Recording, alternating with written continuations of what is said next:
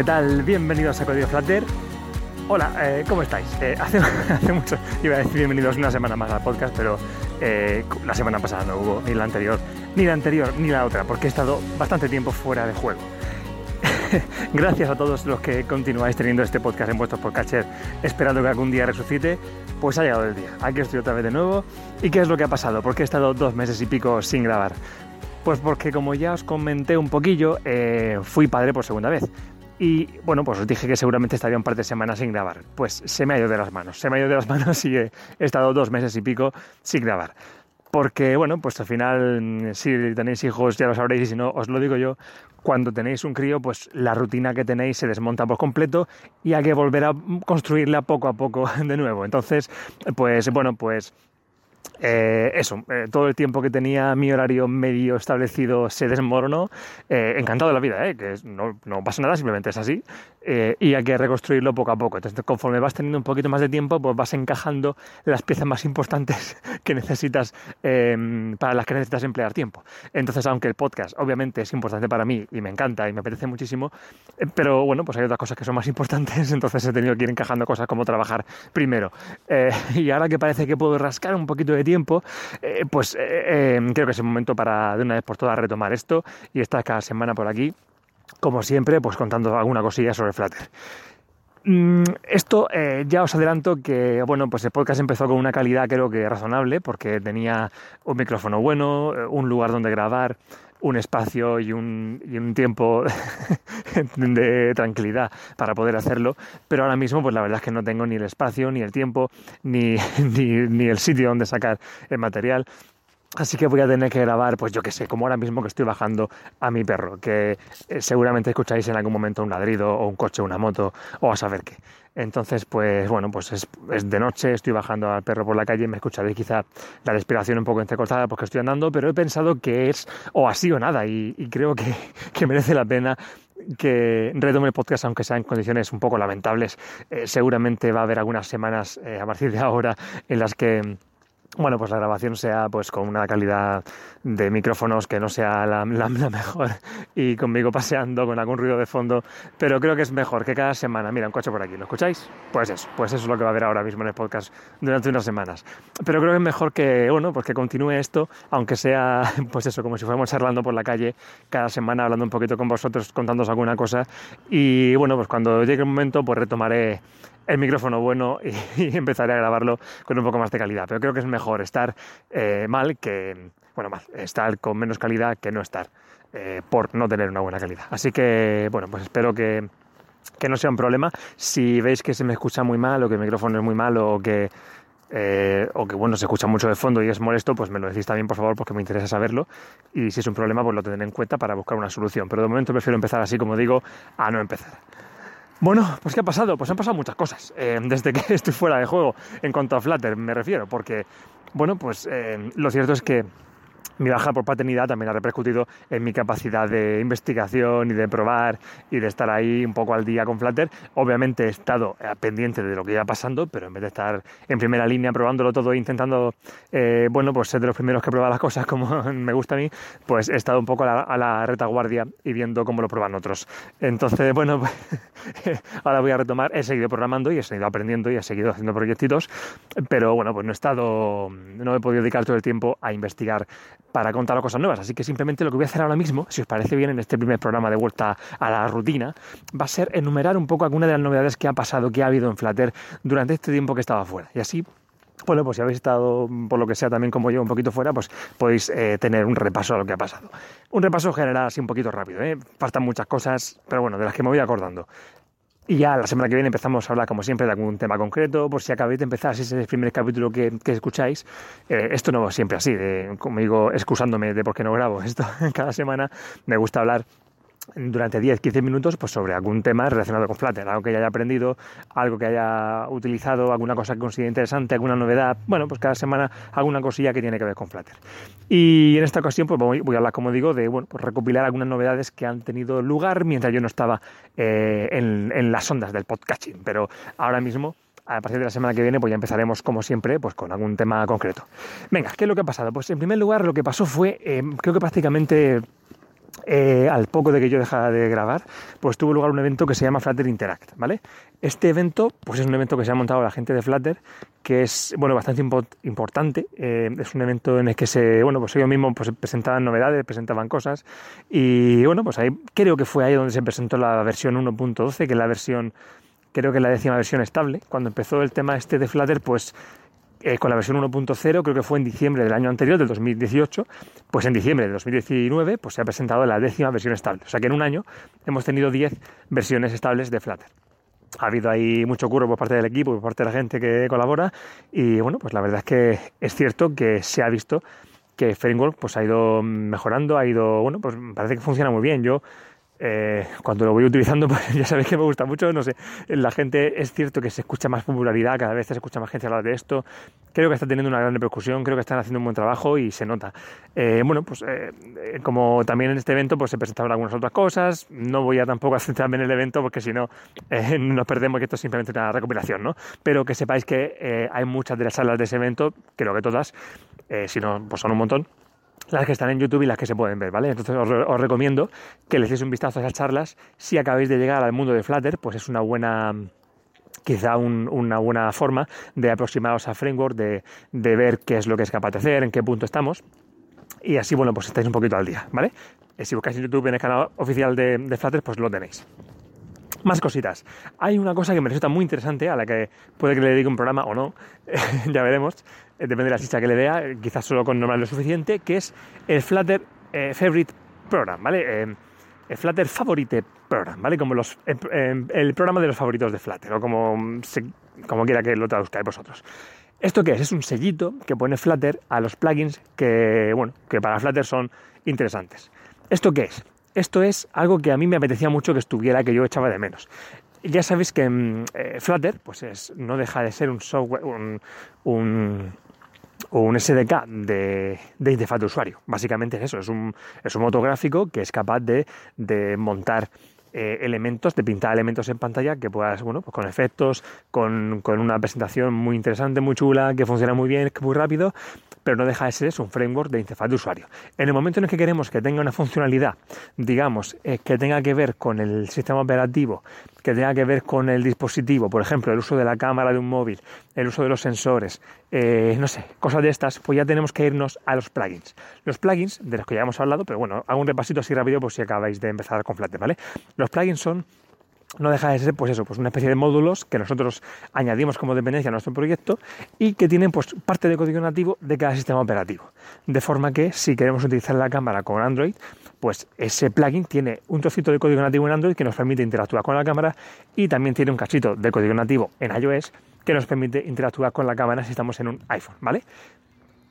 ¿Qué pasa? Que hay un, bueno, pues hay un repositorio, digamos, oficial que es el, eh, el pub.dev que es un, sitio en el que podéis encontrar un montón de plugins, ¿no?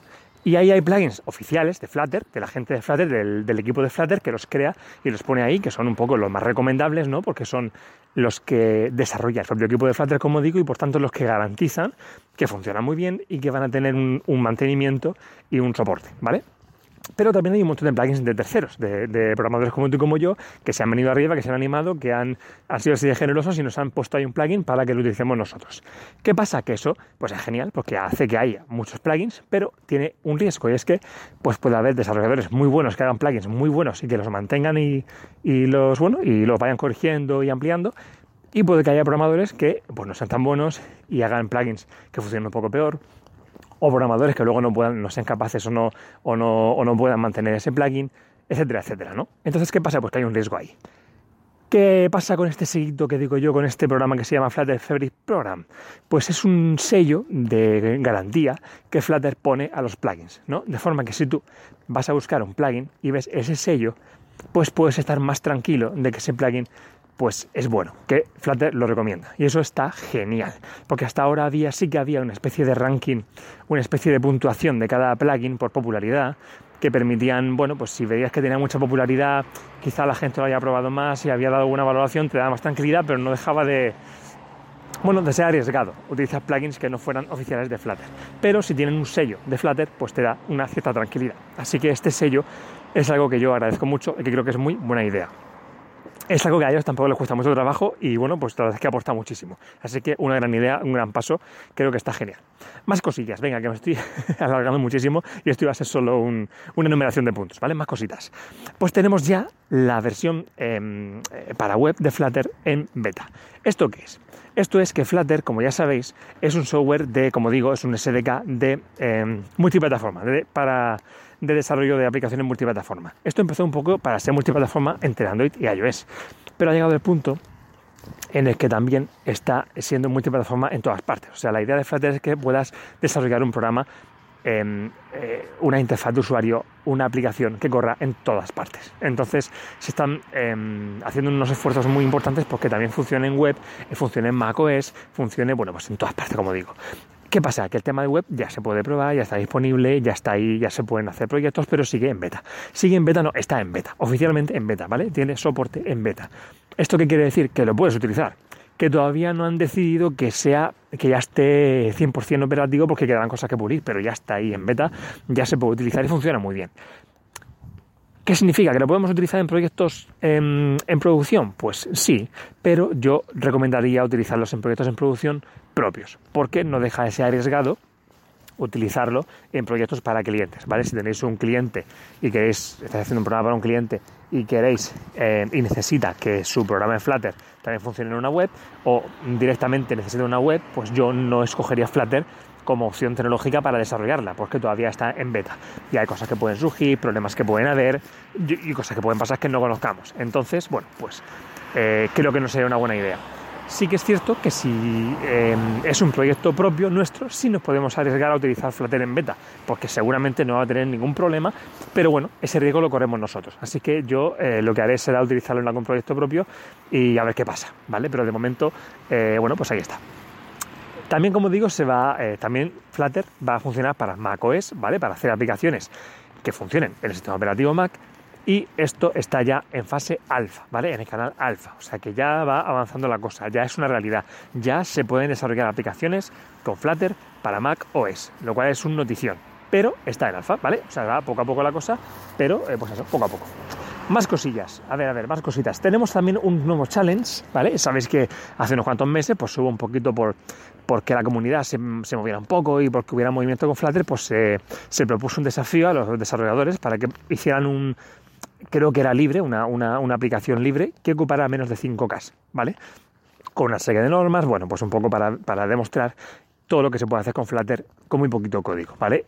Entonces eso fue, bueno, pues creo que fue un éxito, mucha gente se animó y ahora este año, hace poquito, es que se ha, concluido un nuevo challenge, un nuevo, un nuevo desafío que en esta ocasión iba de la mano, creo que creo que era de Asus, si me juego un poco no estoy seguro, pero de un fabricante de un dispositivo que, bueno, un dispositivo que da como una especie de reloj de mesilla de noche digital, una especie de tablet digital, no sé si combinado con un altavoz eh, inteligente, no lo sé, pero bueno, es un dispositivo digital con una pantallita en plan reloj de mesilla de noche y en esta pantalla, pues también, en este dispositivo también funciona Flutter.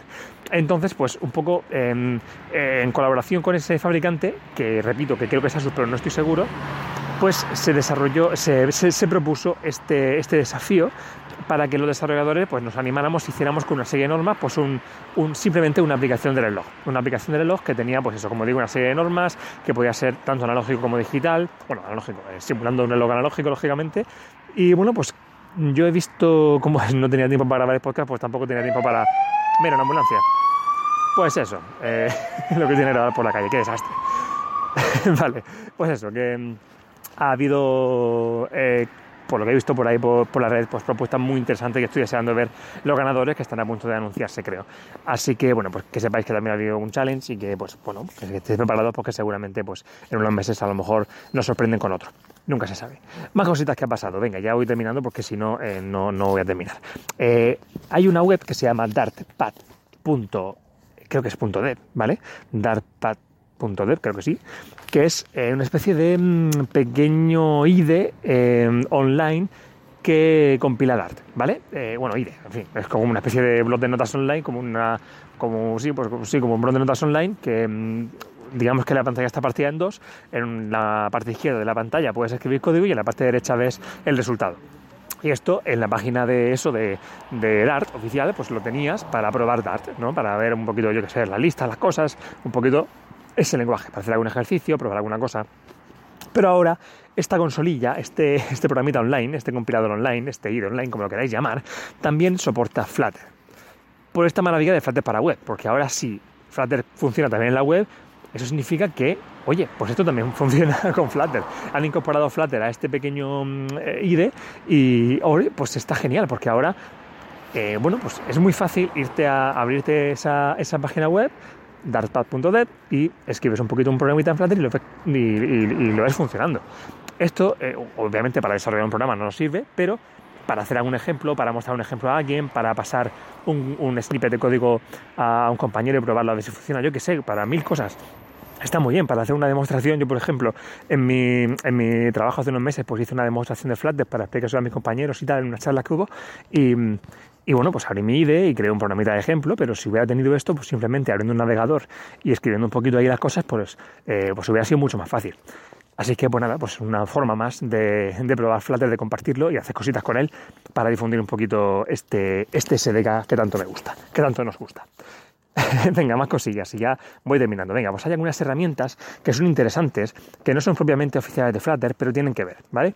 Hay una herramienta que se llama Supernova, hay un software, es un software, creo que solo está para Mac, que es un software, es típico software... Mmm, como digo yo, es una especie de editor gráfico en el que tú puedes, pues eso, pues crear una nueva pantalla, añadir un nuevo botón, todo gráficamente, ¿vale? Y esto digamos que exporta la aplicación que tú hagas gráficamente eh, a código, ¿vale? A diferentes tipos de lenguajes y uno de ellos eh, es Flutter, ¿vale? Entonces tú puedes crear, digamos, visualmente una aplicación y exportarla a código Flutter. Esto em, creo que bueno, que es una herramienta creo que es de pago, creo que exportarla según qué lenguaje em, te requiere una versión premium, pero creo que para Flutter es, gratuito, creo, ¿eh? y lo digo un poco de cabeza. Esto eh, lo tengo que probar. Puede ser interesante. Esto es lo que es como pasaba con los que sois un poco mayores como yo. Bueno, mayores, en fin, tampoco soy tan, tengo 33 años, ¿vale? Tampoco soy tan mayor. Eh, pero yo viví un poquito los comienzos de la web, eh, cuando era más chavalín, pero bueno, estuve ahí. Y y es como lo que hacía FrontPage, ¿vale? Eh, este tipo de Dreamweaver, este tipo de editores que te permitían pues, hacer una web arrastrando elementos en una pantalla, creando un botón, poniendo una tabla. Y digamos que con un editor gráfico podías crear una web y por debajo te metía el código HTML generado. Esto hacía que crear una web fuera muy rápido, pero te metía mucha basura de código.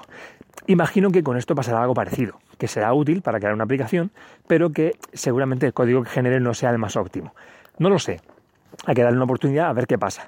Pero eh, bueno, pues puede ser una ayuda para gente que esté empezando, puede ser una ayuda para crear eh, pantallas y luego limpiar el código, ¿por qué no?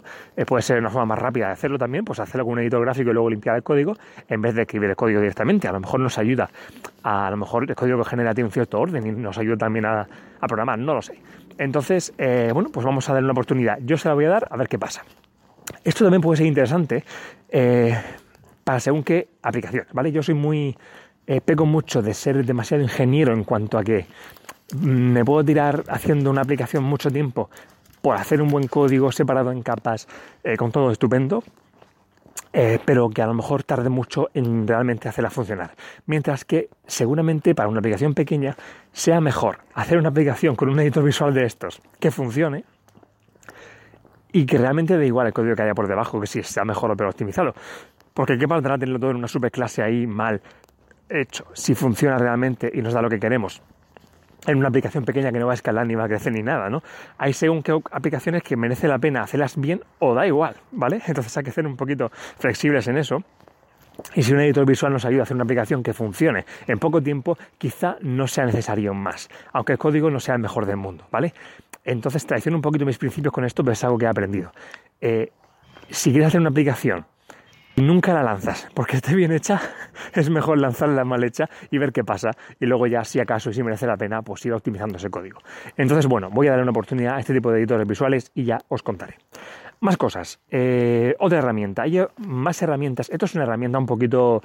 Eh, creo que la que los acabo de decir, Supernova, es una herramienta que es de un fabricante, que creo que es un software que, que, vende y tal. Pero luego hay una herramienta que está saliendo de la comunidad, hay varias herramientas que están saliendo de la, de la comunidad y una de ellas se llama Panache.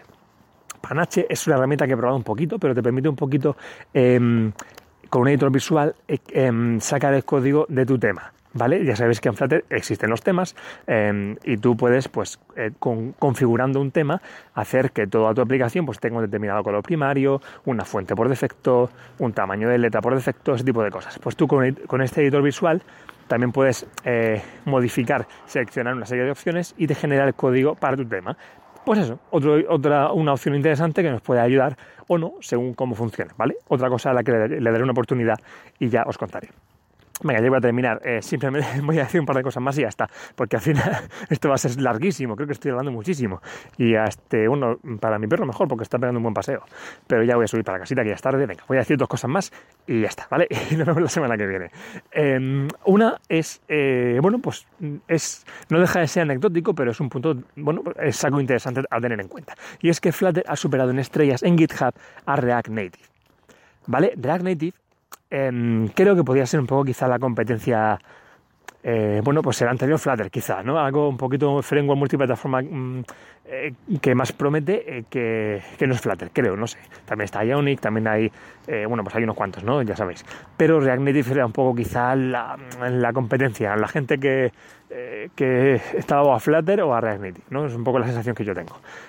Y Flutter en muy poco tiempo pues, ha superado en estrellitas en GitHub a este, eh, a este otro framework. Esto, como digo, no deja de ser una anécdota. realmente no aporta nada ni, ni, da exactamente igual. O sea, esto no es una competencia, ni muchísimo menos. Yo soy, em, estoy totalmente en contra de este lenguaje mejor que este, y este framework es mejor que este, porque cada uno sabrá eh, con qué framework está más cómodo y según para qué casos mejor uno que otro. Pero ya te digo, no, no seré yo quien diga que Flutter es mejor o peor que ningún otro SDK ni ningún otro framework porque no es ni mejor ni peor, será más adecuado o no según el proyecto, podrá ser más adecuado o no según el programador. El caso es que cuanto más tecnologías y más opciones tengamos, mejor. Ni que cada uno elija la que mejor le sirva y la con la que más cómodo esté. Eh, pero bueno, pues eh, sí que me interesa esta noticia porque, porque digamos que consolida Flutter como una opción. Eh, al principio ya sabéis que yo decía que eh, aprender Flutter era un poco arriesgado en cuanto a que era un proyecto de Google y eso significa que, bueno, pues por un lado genial porque tiene respaldo de Google y por otro lado no es la primera tecnología de Google que vemos caer enseguida y que Google abandona. Entonces, bueno, pues podría ser una oportunidad aprender desde, bueno, pues desde que nace el, el, proyecto, pero también puede ser arriesgado. Con este tipo de noticias, como que Flutter tiene muchas estrellas en GitHub, significa que la comunidad lo apoya, que la comunidad le gusta, que hay seguimiento, que hay empuje, que hay, que hay continuidad. Y esto pues me resulta interesante por ese motivo.